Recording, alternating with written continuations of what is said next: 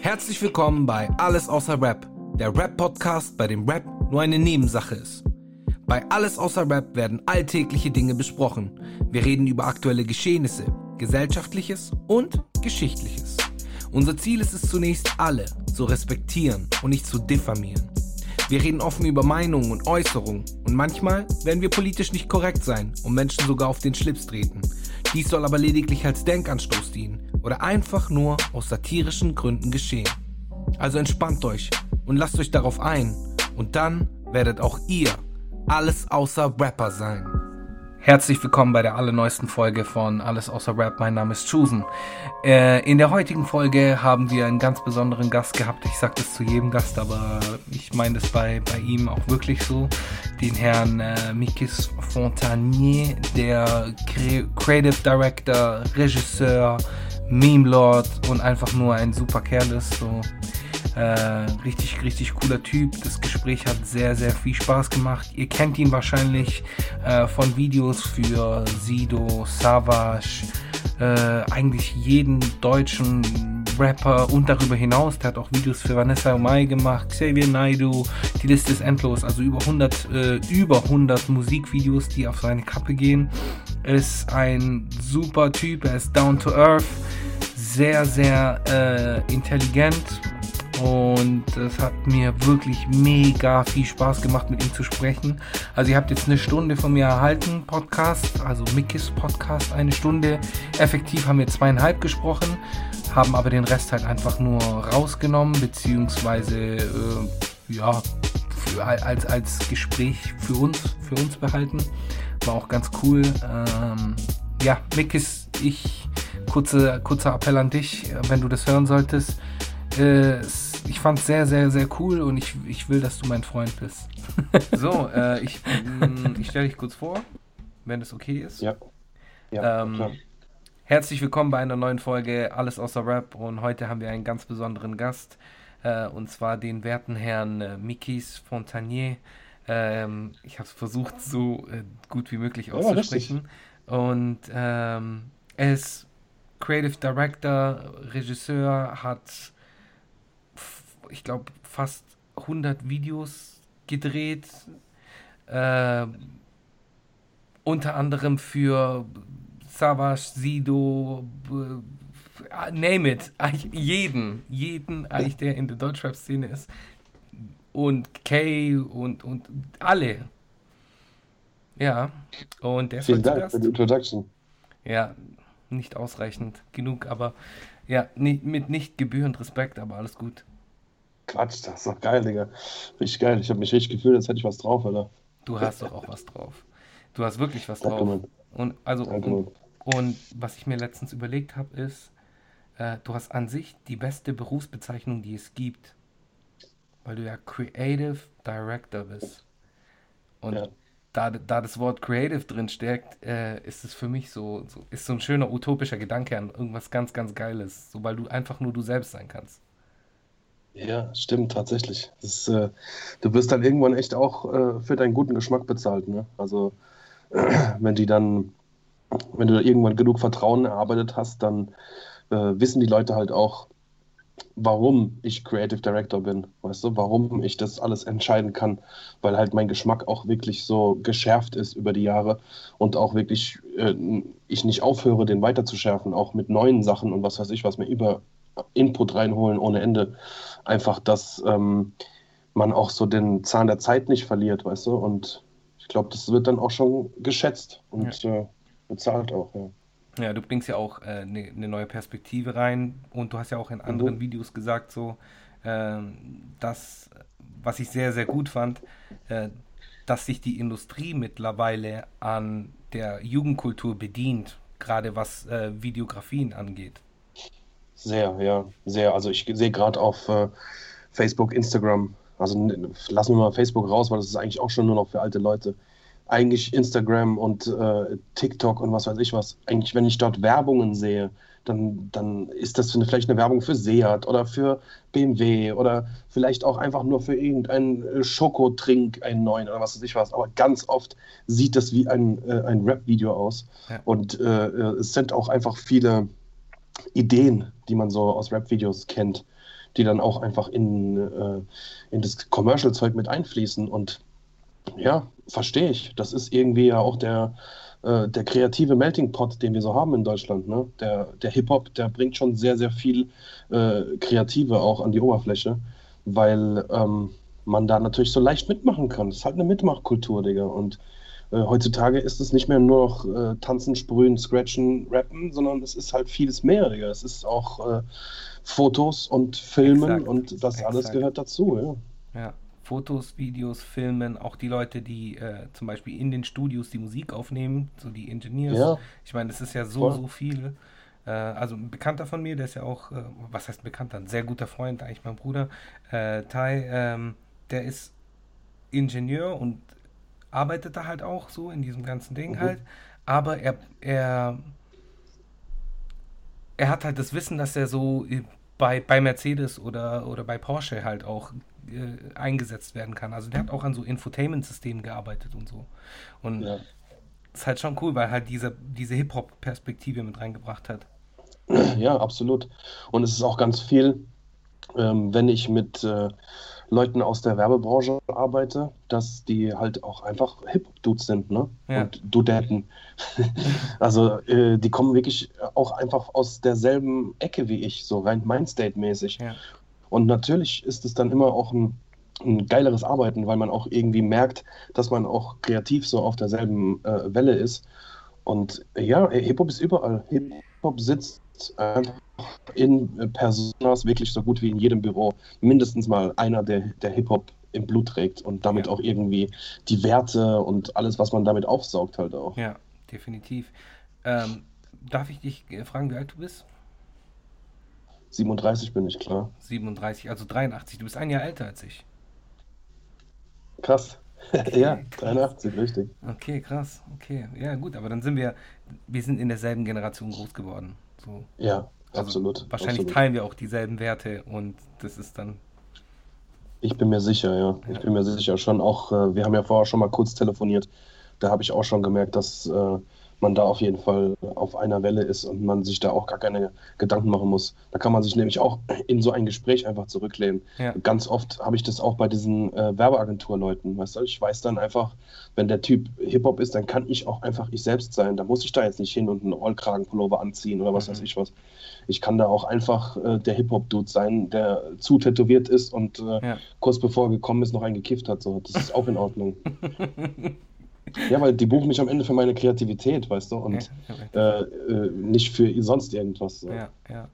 Ähm, du hast äh, mal gesagt, dass so de dein, dein nächster großer Schritt, den du mental gern gehen würdest, ein eigener Film wäre. Ja. Ist, ist der Gedanke noch da oder ist, ist, ist der näher geworden? Du, du lächelst so. Ja, ja es, äh, es nimmt alles Formen an. Nice. Es nimmt alles Formen an. Also der, ähm, der Filmwunsch ist immer noch groß und ähm, ich will das auch unbedingt äh, haben, bevor ich sterbe. Ein Film, so, der meinen Namen trägt. Und ähm, mir ist es aber schon bewusst, dass ich ähm, mich da halt von der anderen Seite aus hinarbeite, ja, weil ich mich dem Musikvideo verschrieben habe und äh, da sehr, sehr viel gemacht habe in meinem Leben und ähm, mich da halt auch an einen Punkt gearbeitet habe, wo ich eigentlich mein ganzes Leben lang auch Musikvideos machen kann. Ja. Und ähm, ich werde jetzt ähm, erstmal einem sehr guten Freund, der einen Film macht, helfen bei seinem Film hm. und äh, werde da ein bisschen meine äh, Expertise vom Musikvideo und auch so vom Style machen, ja, dass hm. ein Film halt irgendwie einen Style hat und nicht einfach nur ein Film ist. Ja. Das werde ich damit reinbringen. Und ähm, ich werde hoffen, dass das alles so gut läuft und ähm, dass ich danach halt auch Möglichkeit habe, mein eigenes Zeug zu verwirklichen. Vielleicht nicht direkt danach, vielleicht ist dann noch ein Zwischenschritt, vielleicht sind auch noch zwei, drei Zwischenschritte, bis irgendwo wirklich ein Mickes Fontenay-Streifen im Kino ist mit Mickes Fontenay-Streifen. So. Wünsche ich dir. Aber danke, Mann. danke. Witz. Aber der Tag wird kommen. Ich äh, arbeite da fest drauf hin und es ist mir auch ganz wichtig, eine Perspektive zu haben, weißt du? Weil ganz viele Leute die halt in irgendeiner Art von äh, Anstellung feststecken, da ist halt echt nicht viel Perspektive geboten. Ne? Mhm. Und ähm, ich war ja früher durchaus auch angestellt äh, vor meiner Filmemacherzeit. Und das ist was, was mich auf jeden Fall beim Angestelltenverhältnis sehr gestört hat, dass ich da nicht ähm, die Perspektive sehe, wo ich mich persönlich sehe. Ja? Also wenn ich meine Augen schließe, dann sehe ich mich einen äh, Oscar hochhalten. So dumm es auch ist, ja, aber ich glaube, ich bin dazu fähig und ich glaube auch, dass den Leuten das Spaß machen würde, sich so einen Film anzugucken, den ich mache.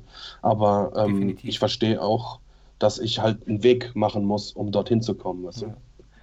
Also was halt auf jeden Fall bei deinen Musikvideos auffällt, ist ja, du hast ja oft äh, Cinematografie, richtige Cinematografien drin, so, beziehungsweise ja. äh, deine, deine Storylines sind cool. Du bist du bist in 90% der Fällen immer lustig. So, also du hast halt immer so, so diesen gewissen Ding. Und ja, ja ich, ich, das ist doch eigentlich schon die halbe Miete. Ja, eigentlich schon, aber ähm, das ist natürlich auch viel Geld, was man so braucht für so einen Film. Und da muss man natürlich auch erstmal die richtigen Leute von äh, überzeugen, dass das Geld bei dir gut angelegt ist. Ne? Weil ähm, bevor jemand dir irgendwie eine Mio um die Ohren schmeißt, ähm, muss schon auch halt äh, Vertrauen da sein. Das stimmt, aber ich meine, du hast ja auch, äh, du hast einen Echo, den gibt es jetzt nicht mehr, also die sind sogar noch äh, rarer geworden. Ähm, ja. du, Meinen gibt es tatsächlich nicht mehr. Den hat Sido in irgendeinem Video mal kaputt gemacht. Echt? Ja.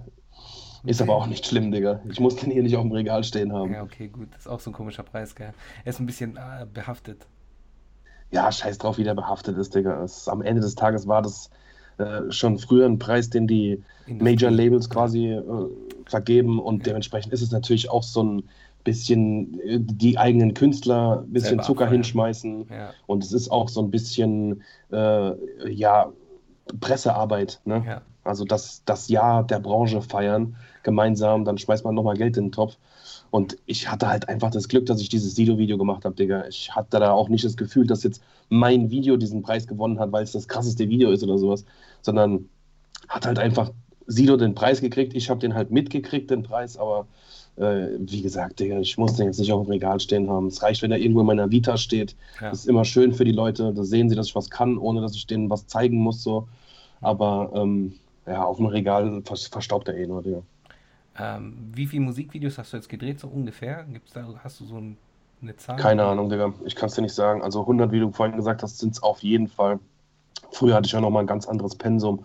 Da habe ich ja fast, äh, keine Ahnung, 70 Videos im Jahr gemacht oder sowas. Ne? Und da, war, da waren ja auch Zeiten, ich weiß nicht, ob du dich noch an äh, Javido erinnern kannst, so ein Fernsehsender ja, aus Hamburg. Ja. Ey, da saßen wir zu Hause bei einem Kumpel und wir haben ja Video geguckt und es kam fast eine Stunde am Stück nur Musikvideos von mir. Ne? Das war halt einfach eine verrückte Zeit. Da habe ich das Gefühl gehabt, da ist kaum ein anderer draußen, der noch Videos dreht. Und äh, mein Telefon stand nicht still und ich habe für jeden irgendwie äh, arbeiten sollen. Ja. Und ähm, ja, das hat sich dann echt dann irgendwann in diesem Abend auf Javido gemündet, wo wirklich eine Stunde am Stück nicht ein einziges Video kam, was nicht von mir gedreht wurde. Krass. Und ähm, Deshalb, also zu 100 sind mit Sicherheit. Ähm, darf ich dich was fragen? Und zwar zu der Klar. Zeit, genau zu dieser Javido-Zeit. Ähm, was denkst du, wie oft kamen so Sätze wie: Hey Bro, ich habe nur 3000, aber kannst du das machen, dass das Video aussieht wie 50? Ja, jeden, jeden, bei jedem Auftrag kam, kam das, Digga. Aber ich war auch gut da drin, diese 3000 Euro Videos aussehen zu lassen wie äh, damalige 50. Ja. Aber ähm, das hat die Branche einfach gebraucht, Digga. Also gerade die Hip-Hop-Branche, die, die, äh, die hat nicht jedes Mal eine wirkliche Filmkamera auspacken können, weißt du? Mhm. Und die Digitalkameras, die waren halt einfach nicht hübsch, die haben halt einfach nur alles scharf gemacht und kein besonders tolles Bild und so. Also musste man sich irgendwie was einfallen lassen mit, mit Adaptern und so ein Scheiß. Und wir haben dann teilweise Adapter mit so Bauanleitungen aus dem Netz selber gebaut und also wirklich verrückter Scheiß. Da, da gab es äh, Szenen, wie ich ein Video für äh, Be Tight gedreht habe. Mhm. Mit äh, Feature-Gästen waren da drauf äh, Sido, Tony D, äh, Flair und Kitty Cat. Mhm. Und die habe ich alle gedreht mit dieser Kamera, mit diesem Aufsatz. Und da wir den irgendwie ein bisschen verkehrt gebaut haben, hat der nur funktioniert, wenn du quasi ähm, über die Schulter gefilmt hast. Ja? Also du musstest die Kamera verkehrt rumnehmen. Also stand ich immer mit dem Rücken zu den Leuten Und irgendwann sagt er sie dann so, ey, was zur Hölle tut er da? So, was macht er da? Warum steht er so komisch vor uns? Aber dann habe ich es denen erklärt, dann habe ich denen die Bilder gezeigt und dann waren die natürlich auch gleich, boah, das sieht ja aus wie ein Film gedreht und so. Sag ich, ja, aber das müssen wir halt jetzt so machen. Wir haben das jetzt irgendwie kaputt gebaut so ja. und deshalb bleibt uns nicht anders übrig, als über den Rücken zu drehen. Das waren schon äh, verrückte Zeiten damals. Und äh, wie oft wurdest du von den Bullen äh, ver vertrieben oder musstest du wegrennen vor der Polizei? Verzeihung. Äh, von Cups. Ey, nicht oft, Digga. Also, die waren eigentlich immer ziemlich entspannt. Ne? Die, die kommen dann halt ans Set, wenn du jetzt keine Drehgenehmigung hast. Das war auch schon früher so. Und dann fragen die ja, wer ist der Verantwortliche und was macht ihr hier? Und wenn du da jetzt nicht gerade mit Waffen rumhantierst oder du 500 Leute am Set hast, dann haben die also auch erstmal außer Interesse äh, kein Problem mit der Situation. Ja? Dann stehen die unter Umständen da und dann gucken die sich auch mal an, was du so aufgenommen hast auf der Kamera und so. Aber ähm, so wirkliche Hexmax gab es schon drei, vier Mal, aber äh, zu der damaligen Zeit waren die da noch echt entspannt. Okay. Erst äh, später, als dieser ganze Digga, Terrorismus und was weiß ich was kam, da sind die Leute dann halt auch die, die Cops ein bisschen un, ähm, entspannter gewesen. Okay. Du hast, glaube ich, mit, ähm, mit einigen Künstlern immer wieder gearbeitet. So Savage hast du, glaube ich, zwei, drei, weiß ich gar nicht. Bei Savage bin ich, glaube ich, bei 17, Digga. Dein Ernst, sorry, wow. Ja. Also wow. schon wirklich viel und auch lange schon. Also Savage und ich arbeiten auch echt schon lange zusammen. Seit, ähm, seit dieser Zeit, Digga, seit dieser Javido-Zeit. Da habe ich ganz viele Greenscreen-Videos für den gemacht. Sowas wie ähm, Matrix. Ah, stimmt, und, das, ja, ähm, stimmt, stimmt. Und das war ein brutales Video. Ja, für damals schon, Alter. Brutales Video, ja. Und auch dieser unglaublich aufwendige United Nation Remix von, äh, weiß nicht mehr, wie der Song hieß, wo da alle möglichen Leute drauf waren. Azad, Curse, ja. aber auch äh, Jezza aus der Türkei ja. und Leute aus England und das war richtig crazy, wie die dann alle halt äh, Mob Deep zum Beispiel haben wir einfach in irgendeinem Backstage, wo die ein Konzert gegeben haben, habe ich einen Greenscreen aufgebaut und habe die schnell dort geshootet. Also wirklich verrückt. Und äh, äh, ging auch acht Minuten oder sowas. Ne? Also wenn ich heute dran denke, ein acht Minuten Musikvideo zu machen, da werde ich ja verrückt. so langer Zeit. Ja, ja. Ja gut, aber ein Freund von uns hat jetzt ein neun Minuten Video rausgebracht. Ja, aber äh, das äh, war mit Sicherheit auch gut anstrengend, ja, die neun Minuten zu füllen mit Material. Ja, mit Sicherheit, auf jeden Fall. Ja, also ähm, Props an den Videomacher, der sich das gegeben hat. Ähm, die Frage könnte jetzt so ein bisschen äh, falsch rüberkommen, meine ich aber nicht so. Ähm, und zwar, du hast auch für Xavier sehr viele Videos gedreht. Ja, ja, sehr viel. Also ich war eine Zeit lang auch äh, der Creative Director von Xavier, ja. Krass. Und, und habe da wirklich äh, alles gemacht. Also ich meine, die haben ihre Cover und äh, Fotoshootings und sowas schon auch alleine gemacht, aber habe halt alle Videos gemacht. Ja. Und ähm, ja, das war auch eine super Arbeit, Digga. Also ja. ich äh, habe immer sehr, sehr gern mit dem Mann gearbeitet. Ja. Rein ähm, finanziell immer gut und ähm, ja, auch äh, die Songs, Songs immer stark und äh, die haben mich natürlich auch immer ein bisschen vor Aufgaben gestellt mit so ähm, wenig Zeit oder wenig Zeit mit ihm, ja, weil er halt nicht so viel Zeit hat in seinem Leben. Deshalb war dann, hat er dann immer manchmal nur Zeit gehabt für drei, vier Stunden am Set, aber manchmal war er auch den ganzen Tag da und so. Also es war schon immer, ähm, hat schon immer Bock gemacht, ja. Was würdest du sagen, wer ist der entspannteste Künstler, mit dem du hier zusammengearbeitet hast? Also wo die, wo die Arbeit so am entspanntesten beziehungsweise vielleicht sogar am, am einfachsten war? Hm, das ist schwer zu sagen, Digga. Weil, also Green zum Beispiel war schon sehr entspannt. Ja, da ist nicht viel, ähm, äh, der hat mir sehr viel Vertrauen entgegengebracht einfach. Der hat nicht viel Zweifel gehabt an meiner Arbeit. Aber es, ich glaube, Zweifel haben äh, relativ wenig Leute, die mich heute buchen, außer ähm, sie kennen mich nicht. Ja? Wie zum Beispiel habe ich jetzt gerade ein Video für äh, Vanessa Mai und äh, Joel Brandenstein gemacht. Okay. Also äh, aus der Pop-Ecke. Ja, ja. Und wow. ähm, für Vanessa Mai habe ich jetzt schon ein paar Sachen gemacht, aber die Joel Brandenstein äh, Leute, die kannten mich halt gar nicht und die mussten natürlich jetzt auch erstmal einmal erleben, wie ich arbeite und was da für ein Ergebnis rauskommt, um das Vertrauen dann auch zu haben. Ne? Also da habe ich dann währenddessen schon gemerkt, dass sehr viele Nachfragen auch kamen, ob das jetzt alles klappt und dies und das und so. Das ist halt dann bei anderen nicht mehr so. Ne? Die wissen dann auf jeden Fall, die kommen ans Set und ich habe alles im Griff und am Ende kommt ein geiles Video bei raus. Aber ähm, die sind eigentlich Leute, mit denen man länger arbeitet, dann alle äh, sehr entspannt zum Arbeiten. Und ich mag das auch, wenn die unentspannt sind und mir Kontra geben, ja, und äh, durchaus ihre eigenen Ideen einbringen wollen und so, weil ich immer gemerkt habe, dass das auch wächst dadurch, das Endprodukt, ja, auch wenn vielleicht ich dann in dem Moment keinen Bock habe und äh, mein eigenes Ding machen will oder was weiß ich was, aber trotzdem merke ich am Ende, dass mich äh, das auch immer weiterbringt. Ne? Genau, das Endprodukt wird dadurch besser. Genau, und das ist irgendwie mir trotzdem am wichtigsten.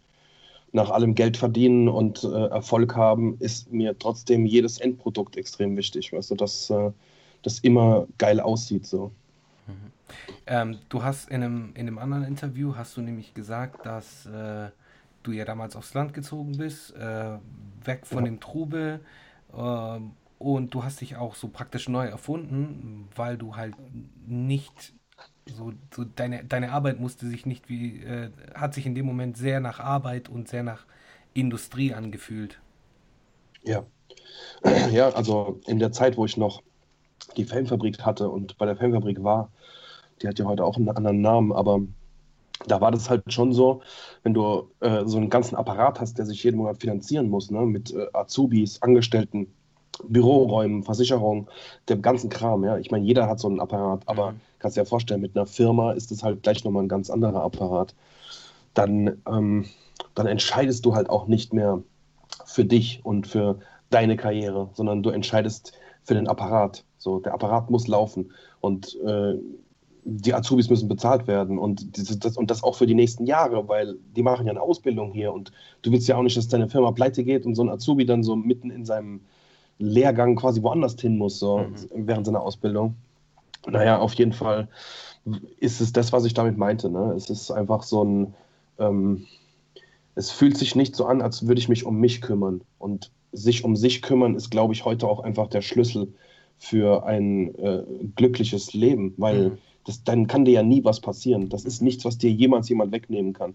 Alles, was ich jetzt äh, für mich aufgebaut habe, ist quasi manifestiert in meinem Showreel. Und dieses Showreel, das kann mir niemand wegnehmen. So, ich kann das nehmen und kann irgendwo anders auf der Welt hingehen und vorzeigen, dass ich ein krasser Motherfucker bin. So, hier ist es. Ihr könnt es mit euren eigenen Augen sehen. Ja. Und äh, weißt du, das ist, das ist einfach geil, dass man das nicht so, ähm, dass, dass man das auch, wie das Manifest dann aussieht, selber steuern kann dass man da nicht sitzt und sagt, okay, ich muss jetzt diesen BASF-Auftrag machen oder den Auftrag von sonst irgendeiner Firma und ich habe jetzt zwar irgendwie da ein moralisches Problem mit und ich will es wahrscheinlich auch danach nicht herzeigen oder was weiß ich was, aber ich muss es machen, weil der Apparat muss laufen. Ja. Und so kann ich halt, äh, natürlich muss ich Geld verdienen, wie alle anderen auch, ja, aber ich habe halt das Glück, dass ich das tun kann mit etwas, was mir auch äh, riesen Spaß bringt, so Musikvideos, ja. weißt du, das, da kann ich mich kreativ so geil ausleben, dass ich einfach viel glücklicher bin, wie wenn ich das nicht kann. So. Ja. Ja. Und es ich drehe schon direkt wieder den nächsten Joint. Für alle, die zuhören. Dreht euch auch ein. ähm, ja. Äh, Zigarette meine ich natürlich. Ach, natürlich, sorry. Zigarette, Tabak. Ja. Ähm, ähm, auf wie, was wollte ich dir? Ja, jetzt, jetzt bin ich ein bisschen rausgekommen. Ich bin gleich wieder drin. Sorry. nee, alles gut. War, war, war gut. Äh, du hast jetzt gerade vorhin auch von, von Moral gesprochen und so, man hat ja auch so eine, so eine gewisse Verantwortung gegenüber äh, seinem, seinem moralischen Fußabdruck, wenn es sowas gibt. Ja, absolut, Digga. Und ich will mich da auch überhaupt nicht hinstellen, als wäre ich der Heiland ne? und hätte dann auch nie einen Fehler gemacht. Aber ähm, es, es ist trotzdem so, dass halt einfach für mich manche Dinge sehr, sehr schwierig wären, für die eine Werbung zu machen, wo ich einfach weiß, dass das äh, in unserer Gesellschaft was kaputt macht oder in äh, die, die, Kinder kaputt macht in irgendeiner Form, mhm. ihnen sau viel Zucker aufjubelt oder was weiß ich was. Da, da würde ich dann einfach da sitzen und denke, okay, das, äh, das ist dem Teufel helfen. Ne? Das ist so ein bisschen äh, den Auftrag vom Shaitan annehmen und mhm. sagen, okay, ich helfe dir, äh, dass alle dich ein bisschen hübscher finden. So. Mhm. Ja. Und natürlich ist das mit Sicherheit bei mancher Musik, wo ich ein Video zugedreht habe, auch der Fall. Ja, deshalb sage ich, ich bin da kein Heiland, ich will, will mich da gar nicht rausnehmen. Und ähm, habe da mit Sicherheit auch einfach Entscheidungen manchmal getroffen, weil ich einfach äh, wollte, ne? weil ich einfach auch nicht an meinen moralischen Fußabdruck gedacht habe und gesagt habe, okay, das ist mir, eh, das, da, da denke ich jetzt nicht drüber nach, was der Rapper oder die, die Künstlerin oder der Sänger oder was weiß ich was in seinem, wow, in seinem Song irgendwie da gerade ähm, sagt, ja, und was das vielleicht bewegen kann in jemand da draußen. Aber ähm, es war im Vergleich zu, Digga, sonst was, ich will jetzt nichts in den Mund nehmen, äh, war es trotzdem harmlos. Ja. ja. ja. Also ja, es ist, äh, es ist natürlich auch in äh, der Musikwelt oder in der Entertainment-Welt ein bisschen, ähm, bisschen unverwerflicher, als wenn da sowas wie Kinderarbeit hinten dran steckt. Ja. ja. Und es irgendwie so, dass die Werbung für ein Endprodukt machen, äh, was irgendwelche Kinder unter Sklavenbedingungen zusammengenäht haben, hm, weiß nicht. Ja. Klingt irgendwie schon auch kacke, ne? Ja, bin ich voll deiner Meinung, aber das, das Ding ist ja, ähm, gerade wenn man das jetzt wieder auf, auf, auf Hip-Hop äh, und Rap-Videos bezieht oder generell auf Rap bezieht, mhm. so meinst du, Rap hatte jemals eine Verantwortung und wird jemals, äh, wird die Rap jemals eine Verantwortung, äh, eine moralische Verantwortung übernehmen, ohne dass es nach einem Stock im Arsch klingt? Ich hoffe es sehr, ja. Aber das heißt, das heißt nicht unbedingt, dass man äh, spezielle Dinge sagen muss zu den Kindern. Das heißt nur, dass man bestimmte Dinge nicht sagen sollte. Mhm. Weißt du? Und ähm, das äh, hoffe ich sehr, dass das, dass das jeder Künstler früher oder später einfach merkt, dass da eine Verantwortung ist. Und die, kann, die kannst du nicht zu 100 Prozent an die Eltern übergeben ja. und sagen, äh, die müssen dafür sorgen, dass meine Musik nicht an die gerät. Und ja, das ist mit Filmen mit Sicherheit das Gleiche. Ja? Also auch ein äh, Scarface hat mit Sicherheit echt viele Leute in den Knast gebracht. Definitiv. Gar keine Frage. Ja. Gar keine Frage. Aber ähm, vielleicht hat es auch den einen oder anderen reich gemacht. Wer weiß.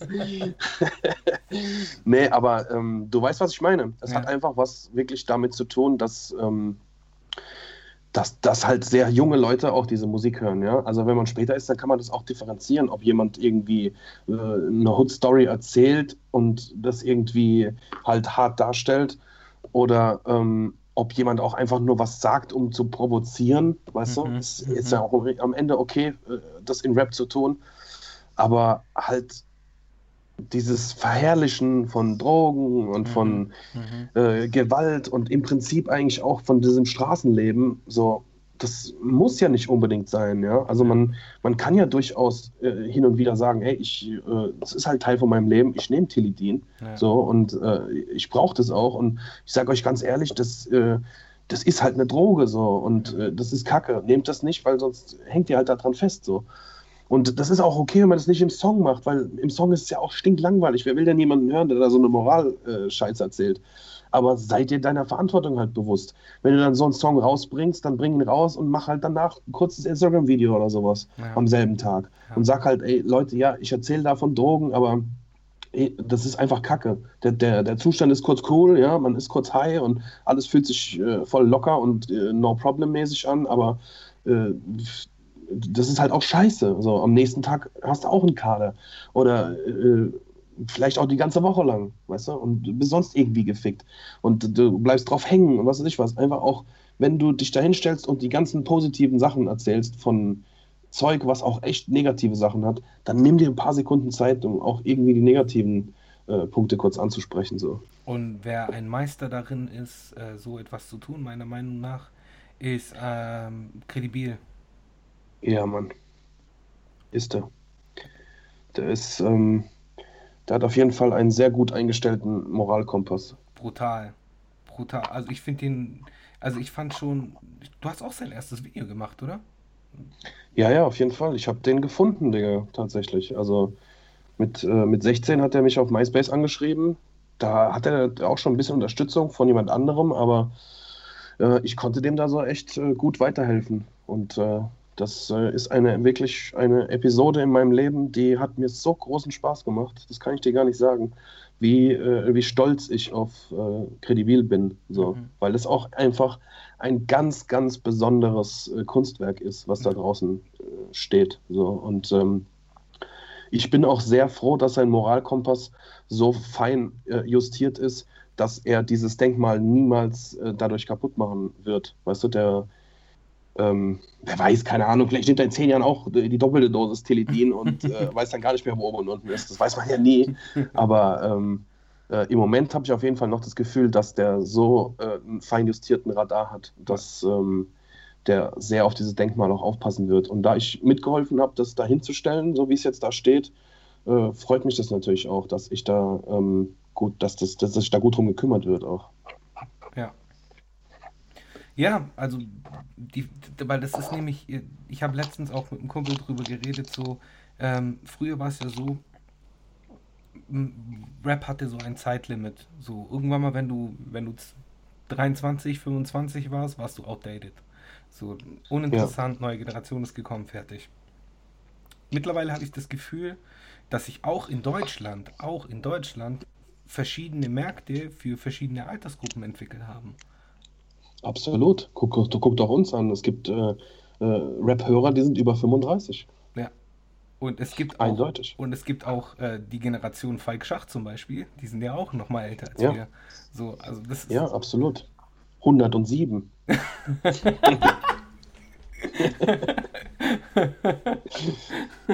Grüße an dich, Falk. Ich weiß, du bist keine 107. Ich weiß, du bist erst 105. äh, ich bin übrigens Riesenfan, also wirklich Falk-Fan. so. Auch wenn das schon immer wieder gehatet wird, so muss man, muss man schon auch sagen. Er hatet oder die Leute haten ihn? Die Leute haten ihn. Für was? Für so zu steif oder was? Ja, ein bisschen. Aber ich, nee, ich okay. feiere den. Ich feiere den. Der ist halt, der ist schon ähm, krasses Knowledge Man, ne? Der hat schon krass viel Knowledge am Start. Definitiv.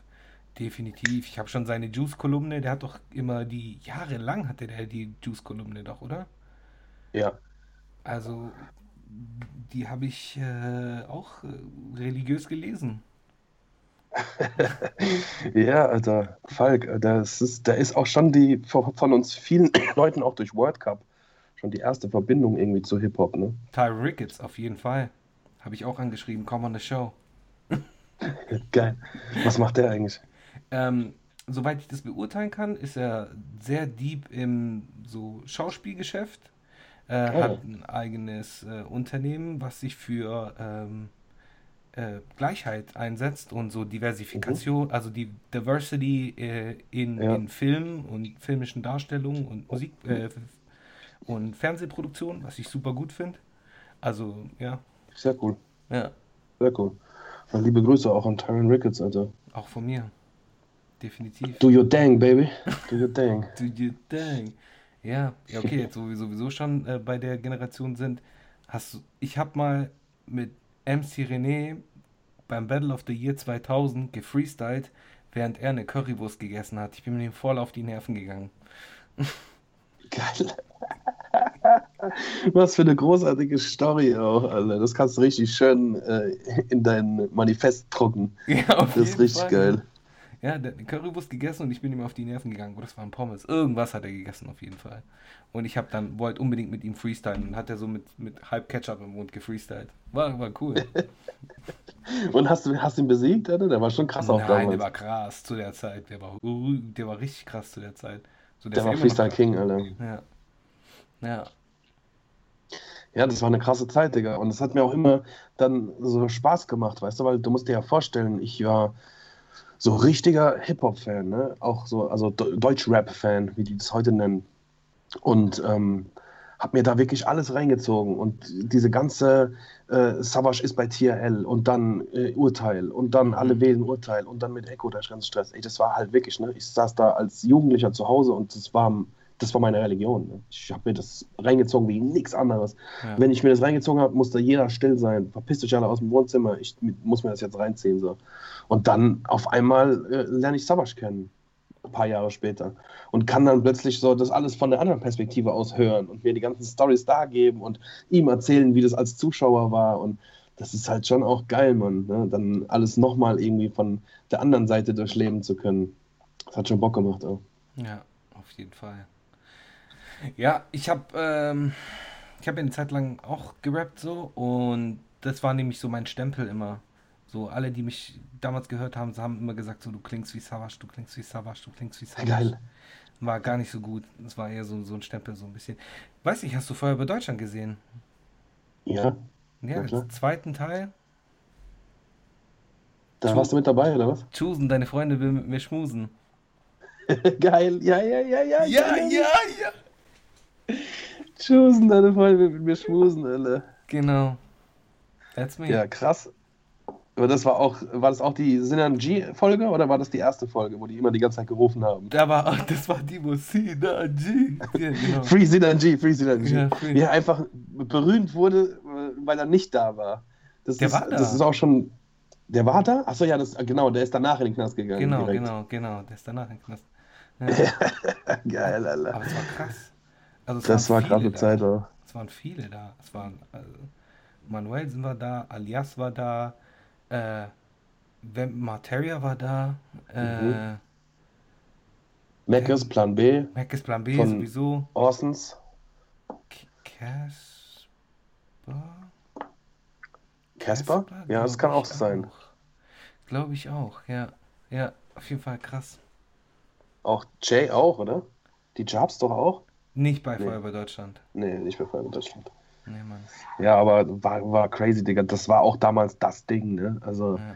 diese DVD äh, haben wir uns, glaube ich, hundertmal reingezogen einfach und äh, gesoffen dazu wie die Idioten. Und auch da, es war auch einfach die Plattform ne, für alle Rapper damals, die Absolut. äh, sich präsentieren wollten. Definitiv. Und das ist natürlich auch geil, wie viele davon heute noch am Start sind, ne? Wie, wie viele davon einfach durchgezogen haben. So. Ja, ja, das stimmt. Warum hast du nicht durchgezogen?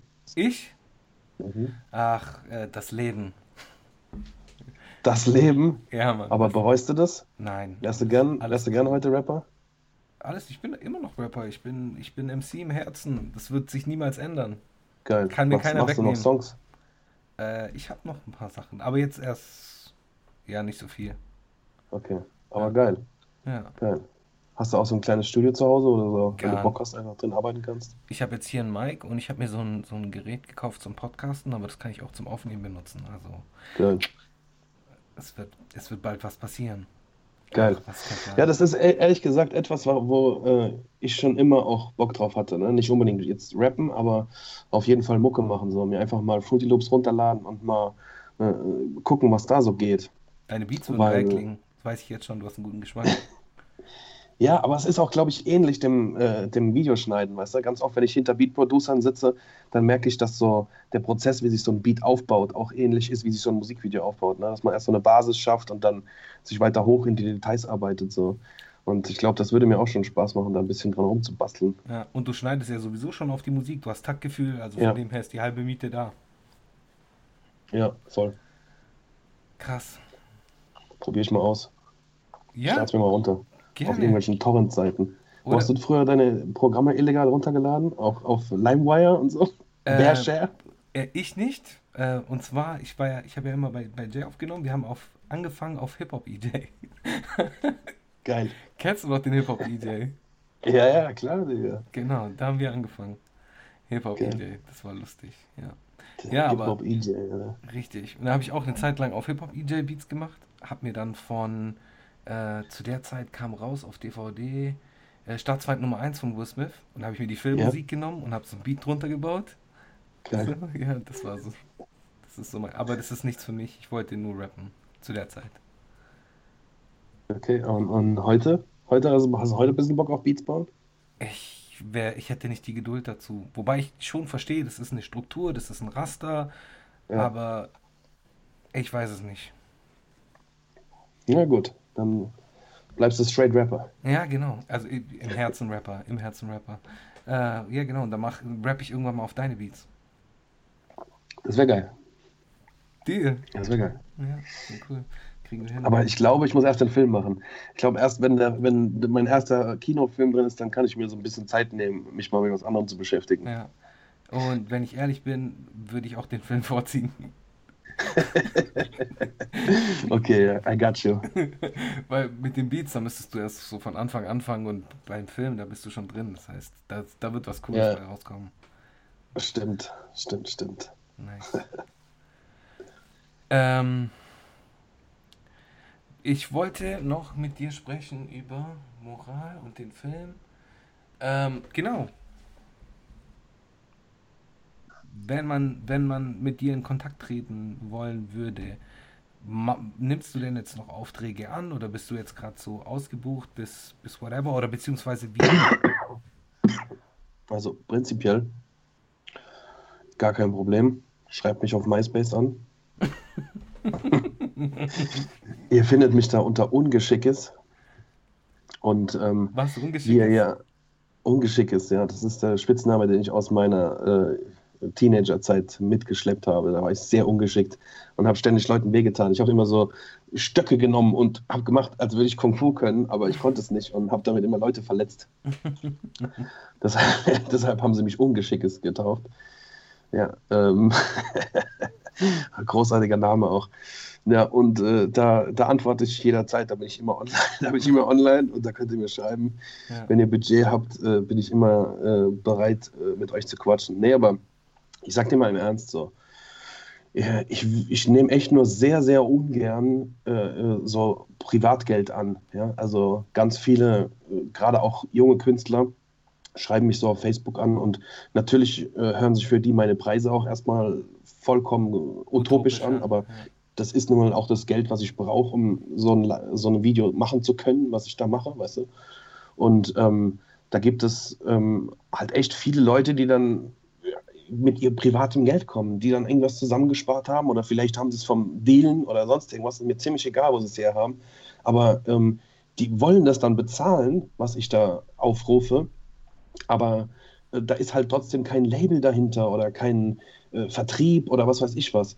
Ja. Und das ist, das ist kein Geld, was ich haben will, sage ich dir ganz ehrlich, weil, weil jemand, der krass genug rappt, dass es sich lohnt, so viel Geld für ein Video auszugeben, der muss mit diesem Song, mit dem es sich lohnen würde, so ein Video so viel Geld für so ein Video auszugeben, eigentlich nur zu einem Major gehen oder zu einem Vertrieb oder zu sonst was und der wird das Geld für das Video bekommen. Also es ist ziemlich idiotisch, sein eigenes Geld da reinzuschmeißen, mhm. wenn äh, man nicht zumindest vorher versucht hat. Es kann natürlich sein, dass man sich in so eine äh, Situation bringen will, wo das einfach besser ist, äh, äh eine bessere Entscheidung dann gibt, ja, und man sagt, okay, jetzt habe ich schon mehr Fans durch mein eigenes Geld erreicht und deshalb geben die mir mehr Geld. Mhm. Aber prinzipiell ist es mir halt einfach lieber, wenn da eine professionelle Struktur dahinter steckt. Ja? Mhm. Und ähm, deshalb ähm, schreibt mich wirklich trotzdem gerne auf MySpace an, weil man, man, weiß ja nie, man kann ja immer mal quatschen. Also, man weiß ja nie, was ein spannendes Projekt ist, ein spannendes Projekt. Ja, also ich glaube, viele dieser Rapper ähm, haben vielleicht so den, den Wunsch, so das Gleiche so zu machen wie Rockefeller zum Beispiel. Die haben ja auch von Anfang an haben die gesagt, so, wir, hier das, das Produkt so, da wird nichts dran gemacht. Ja. Wenn ihr wollt, gebt uns einfach Geld und fertig. Ja. Ja, es ist aber trotzdem eine Situation, ähm, in die man sich mit Geld von woanders bringen kann. Weißt ja. du, da muss man nicht unbedingt sein eigenes Geld reinschmeißen. So. Ja. Und äh, selbst wenn es einfach nur ein geschäftlicher Bankkredit ist, den man sich holt, anstatt äh, eigen erspartes Geld äh, da reinzustecken, weil es eigentlich nicht wirklich Sinn ergibt, sondern das sollte eigentlich eher so in die, die Kinder wandern und mhm. das Haus, in dem die Kinder leben und so ein mhm. Kram. Da kannst du dein Erspartes gerne reinstecken, aber wenn deine Mucke so gut ist, dass äh, es sich lohnt, dann wirst du auch Geld dafür kriegen von jemand ja. anderem. Es ist aber auch bei allem im Leben. Also Qualität setzt sich immer durch, bin ich auch mhm. absolut der Meinung. Wenn du ein qualitativ hochwertiges Produkt hast, dann wird das sich auch ja. durchsetzen. Immer. Ja, absolut, absolut. Ja. Und zwar ähm, so dumm die, die, das große, die großen Menschenmassen da auch sind, die da draußen so rumschwören. So, so dumm einem die manchmal vorkommen. Wenn äh, Qualität erkennen die auch, ohne dass sie es erkennen. Ja. Es knallt auf ihre Augen und es hat eine andere Wirkung als Schrott. Und ja. äh, das merkt der dümmste Idiot. Und deshalb ist es wichtig, dass Leute da draußen existieren, die Qualität ähm, erzeugen können auch. Ne? Mhm. Ähm, hast du denn, da du ja einen Film machen willst, hast du denn so ein paar Regisseure, die du vielleicht hervorheben möchtest, die vielleicht äh, wichtig waren, sind in deinem Leben? Ja, auf jeden Fall, gerne, Digga. Ähm, ich bin großer Christopher Nolan-Fan. Das ist äh, der Mann, der so die Batmans gemacht hat und so, ne? kennt man. Dann aber auch ein großer David Fincher-Fan. Ich finde, dem, dem seine Arbeit ist extrem großartig. Der hat so Fight Club und solche großartigen Filme gemacht. Ja. Ja, aber auch ähm, Tarantino, Mann. Das ist natürlich einer, mit dem ich richtig aufgewachsen bin. Auch, Ja. ähm, sage ich dir ganz im ehrlich, so als äh, äh, Role Model geradezu, ne? Weil der sich da in Interviews da halt auch immer geäußert hat, dass er das nicht auf einer Filmschule gelernt hat, sondern Ja. dass er das eher in der Videothek gelernt hat und Ja. es halt einfach gemacht hat. Ja.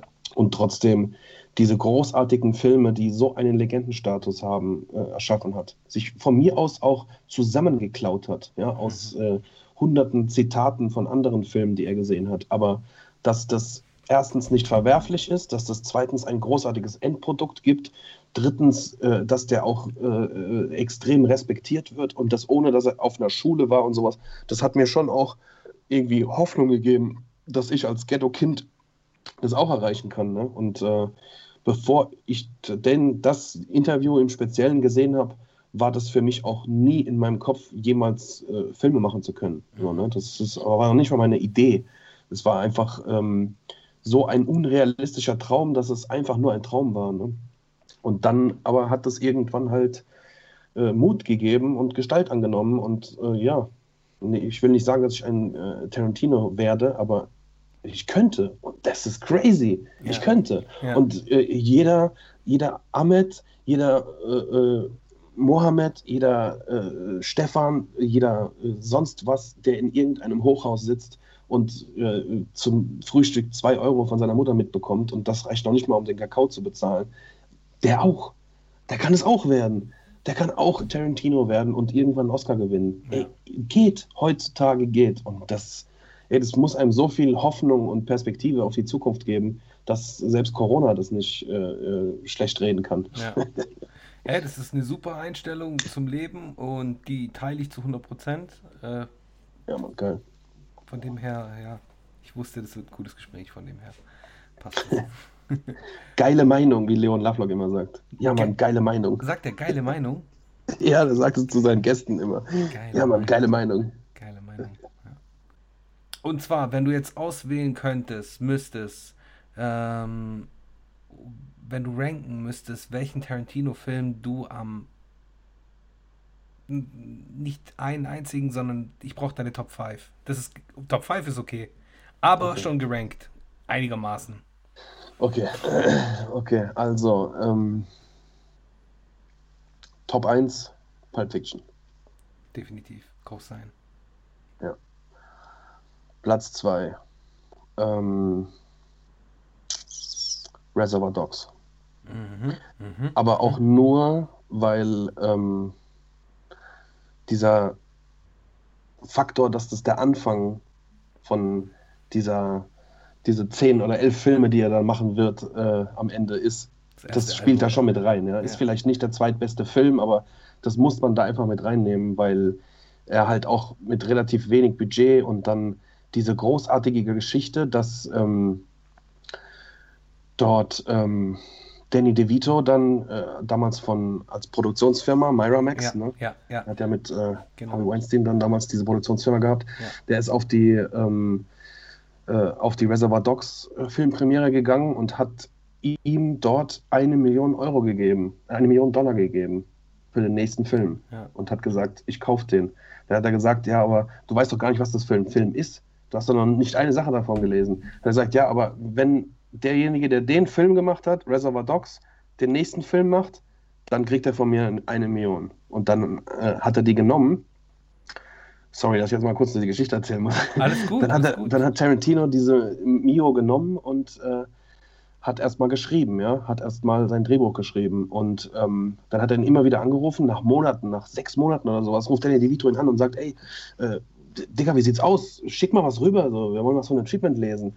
Und dann hat er gesagt, so, äh, nee, ist noch nicht fertig. Okay, gut, hat er wieder warten müssen. Und irgendwann kam mit der Post einfach ein Drehbuch, auf dem stand Quentin Tarantino, Pulp Fiction, Drehbuch, finale Fassung. Und das ist so ein richtiger Schlag ins Gesicht für so Leute, ne? Weil finale Fassung geht für die gar nicht. Ja. Die haben eine Million Euro bezahlt, die wollen mitreden, was da ist Ja. und sowas. Und dann regt sich der andere ri- Riesen auf und Danny DeVito sagt so, nein, nein, lass doch erstmal lesen, keine Ahnung, wir können ja immer noch mit ihm quatschen. So, was bildet er sich ein? Niemals, finale Fassung, doch, doch, lass uns lesen. So, der äh, äh, Danny DeVito, der liest es, der klappt das Buch zu und sagt, finale Fassung. Und das ist der Film geworden. Das ist einfach, also für einen Regisseur ist das so ein geiles Gefühl, weißt du, mit, wenn du so viel, mit so viel Eiern einfach an so ein Drehbuch rangehen kannst und das sein zweiter Film ist und so. Deshalb Reservoir Dogs auf jeden Fall auf Platz 2. Okay, Platz 3 ähm, würde ich tatsächlich an äh, die Kill Bill Saga geben, ne? Also dann schon alle Teile. Gehört halt schon irgendwie zusammen. Ja. Und ähm, Platz 4 würde ich geben.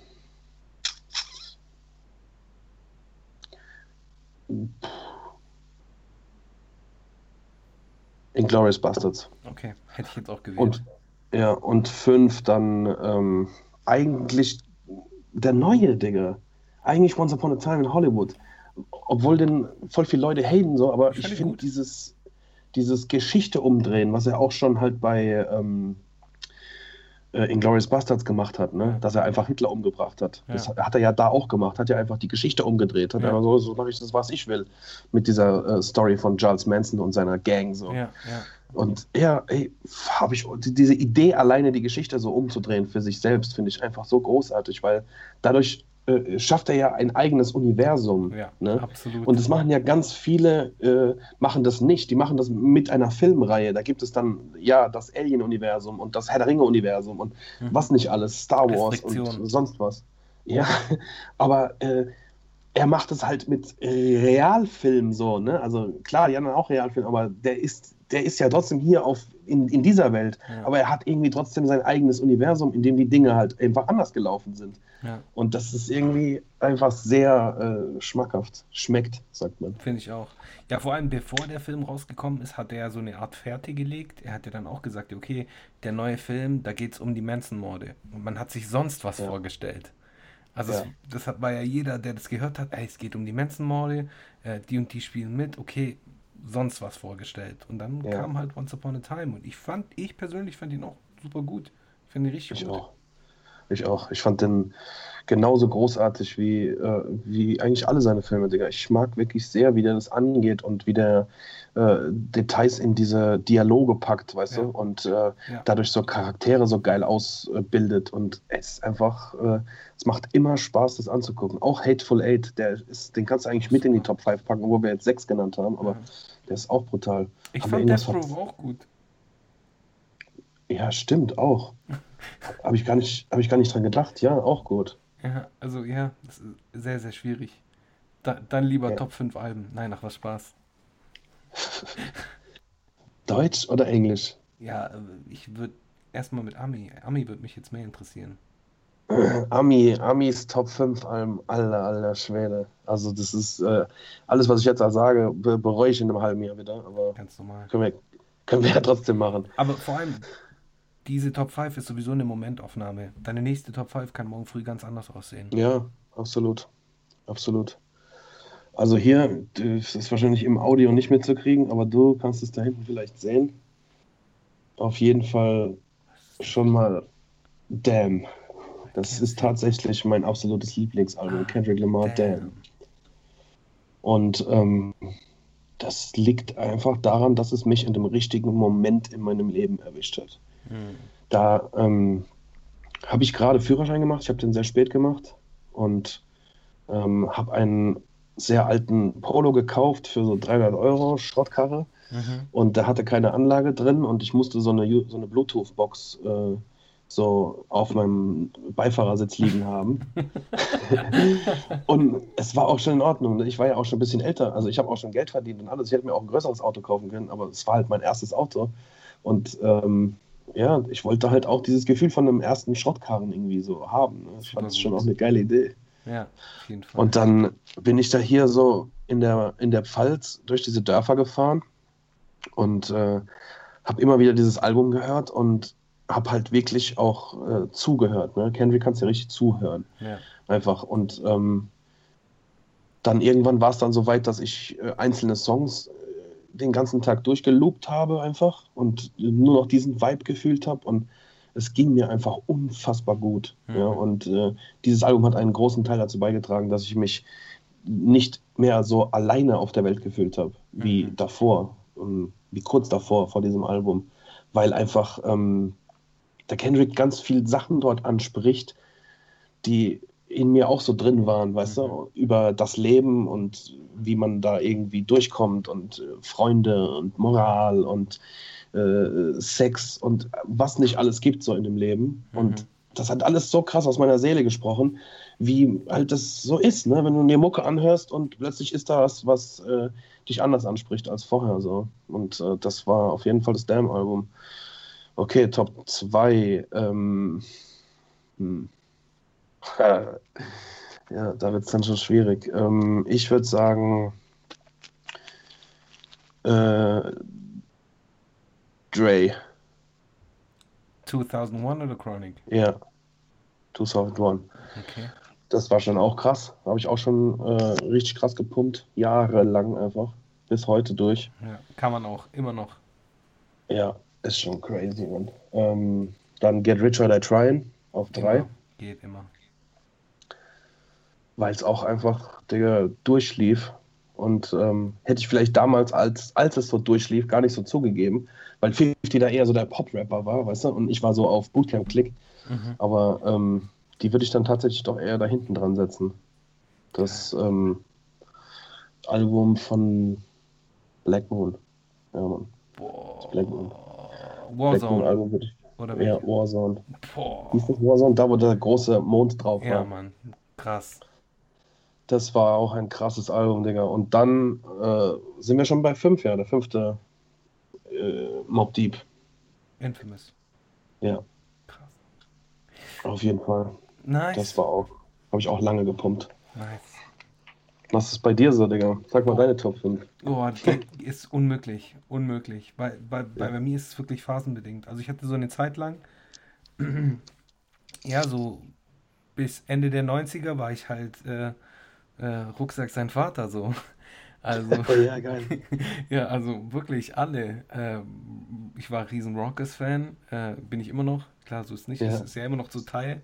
Äh, und dann später habe ich dann halt irgendwie so den Down South äh, so kennengelernt. Mhm. Da habe ich halt sehr, sehr viel, ja, UGK, Ghetto Boys, äh, Mhm. äh, Trey, Auch geil alles. Trey oder Zero. Also ich war da so echt Houston krank so. Und wenn du das dir genau überlegst, so, Travis Scott ist ja eigentlich auch nur ein Schützling von dem. Also der ist ja, der kommt ja eigentlich auch Ja. aus dieser ganzen Geschichte. Ja. Hast du eigentlich gesehen, äh, dem sein Konzert in Fortnite? Hast du das mal reingezogen? krank. Ey, Digga, das, du musst dir das mal vorstellen, wenn diese Kids, ne, oder auch erwachsene Leute geben sich das ja, da einfach äh, jeden Tag sind, ja, in dieser Fortnite-Welt und äh, dort ihre Fights machen, ihre Battles machen, dann ist es denen ihr Zuhause, ja. Ja. Wenn es nicht ihr, ihr zweites Zuhause ist, dann ist es vielleicht sogar ihr erstes Zuhause. Ja. Vielleicht sind sie da sogar lieber als in der reellen Welt. Ja. Und dann auf einmal passiert dieses unfassbare Schauspiel dort, in dieser Welt. Und du kannst währenddessen da rumdancen und in den Klamotten, die du da dir zusammengekauft hast mit deinen Coins oder was weiß ich, wie das da funktioniert. Aber ey, das muss so krass sein. Ich habe das so, ich habe mir das angeguckt und war so neidisch darauf, weißt du, dass, Ja. äh, dass das jetzt meine Welt ist, richtig. Weil es hat mich schon geschickt. Aber ich kann mir einfach vorstellen, wenn du so ein Ninja bist oder sonst wer, der da Ja. jeden Tag ist und sein, sein Leben quasi in dieser Welt verbringt, für den muss das so ein unfassbares Schauspiel sein. Black Mirror, ein bisschen. Ja, auch ein bisschen Black Mirror, ja, aber die, die, die geile Seite. Ja, Weil vielleicht ist es auch das, Digga. Klar, in, wir haben als, als Kids gedacht, dass die Zukunft so aus fliegenden Autos und äh, Jetsets auf dem, äh, Jetpacks auf dem Rücken und sowas besteht. Aber ich glaube, das ist so. Nur, dass wir nicht das in der reellen Welt haben, sondern wir haben es halt dort. ja. Digga, diese Grafiken von heute, die sind so krass. Krass. Und auch alles, was du dir so VR-mäßig geben kannst, das fühlt sich so anders an als ein normales Computerspiel ja. wenn du dich da ducken musst, weil irgendein Ork dann so ein, äh, eine Axt nach dir wirft oder so. ist schon crazy, Mann, Alter. Also ich glaube, da schon fest dran, dass wir irgendwann Black Mirror-mäßig im Altenheim angeschlossen sind an irgendwas, wo wir in einer virtuellen Welt leben und sein können, was wir wollen. 20-jährige Lesben oder was weiß ich was. Ja, ja was, was hältst du vom Neuralink von Elon Musk? Was ist das, Digga? Also, ja, die arbeiten da an, äh, boah, das habe ich irgendwie bei Joe Rogan gesehen, jetzt, äh, ich krieg's nicht ganz zusammen, aber äh, die, ähm, also... Jetzt sag nichts Falsches, Digga, man wird heutzutage ganz schnell gecancelt, wenn man irgendwas Falsches sagt. Okay, gut, also dann googelt es, äh, Elon Musk Neurolink oder Neurolink, glaube ich, heißt das. Ja. Oh, ja, genau, keine Ahnung, aber da ist auch so irgendwie sowas, dass man halt... Äh, so eine Art Chip implantiert bekommt und der regelt halt alles. Ja. Krass. Also am liebsten, am liebsten, wenn wir schon gerade bei, bei, bei Black Mirror sind, so am liebsten wäre mir so ein Leben wie Sima Blue. Sima Blue, wer war das nochmal? Äh, das war die krass, äh, kein Spoiler jetzt übrigens, scheiß drauf. Das war die Folge mit diesem blauen, blauen äh, Pool-Reinigungsroboter. Ah, ja, ja, ja, ja, ja. Die fand ich gut. Hat mir sehr gefallen. Ja, ja, ja. Ja, ja nee, Digga, Black Mirror ist schon richtig krass, Alter. Ja. Das heißt, das ist so. Ey, das ist so ein schwarzer Spiegel, den du da vorgehalten bekommst. Ist so. Das ist auch noch der perfekte Titel. Ja. Also die äh, Jungs, die sich das da ausgedacht haben. Ja. Aber ich habe jetzt gerade gelesen, dass es da echt ein paar ähm, Schwierigkeiten gibt mit äh, der nächsten Staffel, weil die irgendwie nicht mehr mit der Produktionsfirma arbeiten wollen, die das vorher produziert hat, aber okay. die haben halt irgendwie noch Rechte dran und jetzt müsste Netflix da erstmal von denen die Rechte abkaufen und die sind irgendwie da im Streit und deshalb lassen die sich die Rechte wahrscheinlich ziemlich teuer bezahlen und da aber hat Netflix natürlich jetzt keinen Bock drauf, aber die wollen natürlich trotzdem Black Mirror, also es, sieht wohl so aus, als würden die Black Mirror unter einem anderen Namen machen, okay. weil die Rechte an Black Mirror halt noch bei der anderen Produktionsfirma liegen. Also wenn irgendwann was rauskommt, was so ähnlich ist und ähm, ist wahrscheinlich von den gleichen Leuten. Also ja. kann man sich dann auf jeden Fall reinziehen. Ist dann kein Plagiat. Okay, ja, dann freue ich mich erstmal auf äh, die neue Staffel auch Love, Death and Robots. Ja, Mann, auch geil. Da hat übrigens äh, Fincher seine Hände. Genau, Fincher hat seine Hände. Also Fincher ja. ist ja die eine Hälfte und die andere Hälfte ist ja dieser, dieser äh, japanische äh, ja, Manga, genau. whatever. Gott, Manga Gott. Gott, Gott sorry. Tut mir leid. ja. Bin da, bin da nicht ja, so deep voll, drin. auf jeden Fall, Digga. Da hat, äh, da hat Fincher, glaube ich, aber auch nur so ähm, Geld reingeschmissen. Aber ja. sieht man dann halt auch, ne, wo er sein Geld reinschmeißt. Gleich mal richtig geile Projekte. So. Auf jeden Fall. Finde ich generell auch ein geiles Format, Digga. So ein bisschen kürzere Videos, weißt ja. du? Das ist so in der Aufmerksamkeitsspanne der heutigen Menschen schon auch äh, geil, wenn du nicht direkt eine Stunde aufpassen musst. So. Genau, genau. Gut, dass wir einen Podcast aufnehmen.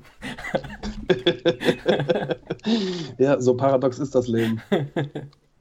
ja, absolut. Aber jeder weiß ja, worauf er sich einlässt, wenn er einen Podcast hört. Es wäre ja auch richtig stier, wenn so ein Podcast nach zweieinhalb Minuten vorbei wäre. ja, okay, auch. Aber wobei, ich habe auch Folgen, die gehen sieben Minuten, aber das sind dann so Monologfolgen, wo ich dann so vor mich hinrede und aber keinen ja. hab, mit, mit dem ich reden kann. So. Da fühle ich mich immer einsam. das ist die Psychostunde einfach, die Psychiaterstunde. Schon so ein bisschen, ja. Naja, aber solange die Leute sich das reinziehen, kannst du auch machen, was du willst, ne? Ja, das ist auch das Schöne daran. Und ja, für mich ist halt Abnörden. Ja. Ähm, ich habe dein, was wir heute auf jeden Fall noch erwähnen müssen. Du bist wahrscheinlich einer der krassesten, wenn nicht der krasseste Meme-Kurator, den es gibt. Bin ich das, ja? Ja, Mann, auf jeden Fall. Also du, also ich, ich habe da so, ich habe da äh, ein Video gesehen, wo du dann halt wirklich, äh, beziehungsweise ich habe ich hab ja deine Corona-Show schon gesehen, zum Teil. Mhm. Äh, aber nicht alle Folgen so. Und äh, jetzt habe ich irgendwie die alle Folgen gesehen mhm. ähm, und finde es übertrieben gut. Das ist genau aber, mein Humor. Aber versuch mal zu erklären, was, was das so besonders macht, weil am Ende des Tages sind es ja einfach nur Memes, die ineinander geklatscht werden. Wie will man das jetzt jemandem erklären, der sich das nicht reingezogen hat? Ja, was daran ist, so geil ist? Ähm, bei, bei einem Meme ist es ja genauso wie bei einem Film. Es geht ja um den Schnitt. beziehungsweise auch die Reihenfolge, die, die Ja. Abfolge, der Schnitt. Äh, genau. Da sind ja ganz, ganz viele Faktoren, die damit mit, die das Ganze dann rund machen und, und Ja. vielleicht auch eine Richtung angeben. Und das, das sieht man absolut. Ja. Ja, das ist schon äh, durchaus ein, ähm, ein sehr spaßiges Hobby, ja, das ich schon echt mein Leben lang habe, seit es, äh, seit ich an einen Computer mit Internet rangekommen bin, über Nacht, sagen wir mal so. Also äh, irgendwann hat mein Vater mir uns einen, einen iMac gekauft und den hatten wir dann auch irgendwann mit Internet verbunden. Und dann ging's los, Alter. Dann habe ich die Memes entdeckt. Und das war, da, damals hießen die nicht Memes, ne? Damals war das halt was ganz anderes. Damals war das auch so. Was sagst du? Funny Videos oder sowas. Oder Ja, alles Mögliche, ne? Also das, es gab tausend Titel, aber es gab halt auch schon Seiten, die sich darauf spezialisiert, spezialisiert haben. Sowas wie E-Baum und sowas. Da erinnere ich mich noch dran, Alter. E-Baums World. Und die hatten halt nur so lustigen Videoshit, aber ähm, ich habe immer schon Angst gehabt, äh, dass die mir genommen werden und habe sie abgespeichert. Ja? Also sobald ich eins lustig fand, habe ich es irgendwo abgespeichert. Und sie waren mir schon immer so wichtig, weil sie mir so viel Spaß in meinem Leben bereitet haben, Ja. dass ich sie immer mit jedem Umzug und auch Computerumzug immer mitgenommen habe. Immer eine Festplatte, auf der alles drauf war und immer bei mir behalten habe, dass es niemals verloren geht. Ja, und ähm, irgendwann kamen die Handys und dann war es natürlich noch einfacher und dann äh, habe ich irgendwann mal alles in meine iCloud geladen, was ich so auf dieser Festplatte hatte. Und dann hatte ich ein wirklich großes, großes äh, Repertoire, aus dem ich da jetzt schöpfen kann, um immer wieder eine Sendung daraus zu produzieren. Und dann ist es natürlich auch, hat das seinen eigenen Schwung bekommen. Ne? Dann haben sehr viele Leute sich das reingezogen. Ich hatte wirklich teilweise mehr Views auf meiner Story, als ich Follower hatte. Ja? Ich habe äh, irgendwie so um die 4000 Follower auf meinem Instagram, aber teilweise hatte ich 10.000, 12.000 Leute, die meine Story angeguckt haben und extrem viel blaue Haken auch, ja, Ja. die sich da halt äh, das, die ganze Nummer reingezogen haben. Auch wenn sie da selbst drin vorgekommen sind, haben sie sich trotzdem drüber amüsiert. Und dann habe ich von allen Seiten natürlich auch noch mehr zugeschickt bekommen, ja. Ja. Und äh, habe dann immer wieder halt äh, auch aussortiert und gute Sachen mit in die Cloud geschmissen. Und ja, ähm, wenn ich mal wieder ähm, Bock habe, so, dann, äh, ich war jetzt auch schon im, im Darknet und habe mir eine neue Kiste gekauft. habe mir eine neue Kiste Memes geholt. Weil es ist schon so, Ding, es- da gibt es A-Ware und B-Ware und sowas. Ne? Und da muss man dann auch schon zu guten Händlern, wenn man wirklich gutes Zeug will. Und äh, äh, ich will nicht immer alles zurechtschneiden müssen und überall irgendwelche äh, Instagram-Texte von anderen drauf und Mhm, äh, mhm. sowas. Ich will schöne, saubere, ich will schöne, saubere Memes. Und dann gehe ich auch schon äh, in die dunkle Seite, um mir die da zu holen. Ja. Und Dann äh, habe ich ein fettes Paket gekauft und ich kann jetzt auf jeden Fall wieder schießen. Aber äh, ich brauche noch ein bisschen meine Ruhe. Und dann äh, bin ich auch wieder so gelaunt, äh, dass ich das so mache, dass es alle andere Leute wieder lustig finden. Ja. Deine Ruhe sei dir gegönnt und wir warten auf die nächste. Herr Direktor-Show. gut, gut. Wartet meine Horse, meine Horror-Gang. Liebster Mickis, vielen lieben Dank, dass du hier gewesen willst. Äh, Sehr gerne. ich bin mir nicht sicher, ob wir das senden sollten. Natürlich. Ja. Wir senden auf allen Kanälen. Wir senden auf allen Kanälen. Piratensender. Ja, Mann. Ja, auf jeden Fall, es war ein sehr, sehr nicer Talk mit dir. Ähm, mittendrin hat die Aufnahme irgendwie nicht so ganz funktioniert, aber das haben wir ein bisschen spät bemerkt, macht aber nichts. Und äh, vielen lieben Dank, danke, danke, danke, dass du äh, hier gewesen bist. Sehr gerne. Hast du noch irgendwelche letzten Worte? Äh, ja, Mann. Ähm, liegt mir auch auf dem Herzen. Wäre ganz nice, wenn ich die Möglichkeit hier nutzen könnte, um das äh, noch ein bisschen in die Welt zu schreien. Ähm, Jusen, deine Freundin möchte mit mir boomsen.